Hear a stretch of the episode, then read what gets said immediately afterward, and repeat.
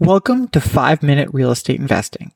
Each day, we'll share one specific tip for active real estate investors or passive LPs in 5 minutes or less.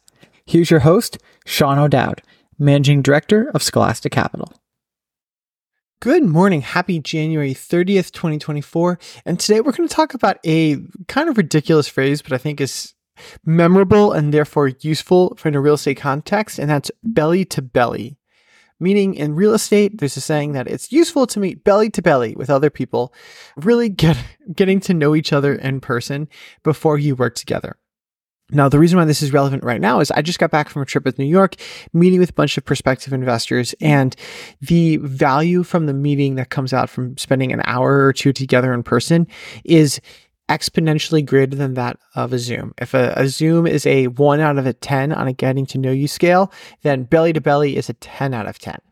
And this is super important across the real estate investing spectrum. If you're taking on investors like we do at Scholastic, or just in general, if you yourself are an investor, either directly into a fund or directly into real estate. In either way, real estate's a team game. If you're buying real estate yourself, you're probably going to have an agent, you're probably going to have a property manager, you're probably going to have a tax professional who all specialize in real estate. That taking the time to get to spend an hour and 2 hours together in person, you can't put a value on that. And it's something you absolutely should try to do in all situations. Same thing if you're an LP. If you're an LP who invests in real estate funds, you should make every possible effort you can to meet with your GPs, your syndicators, whatever words you want to use to describe them, in person. That way, you can really strengthen the bonds, and it's an extremely high ROI on the hour, 2 hours that you spend with each other. So we'll use the old phrase because it's a memorable one. If you can, make sure to go belly to belly with the people you work with in the real estate space.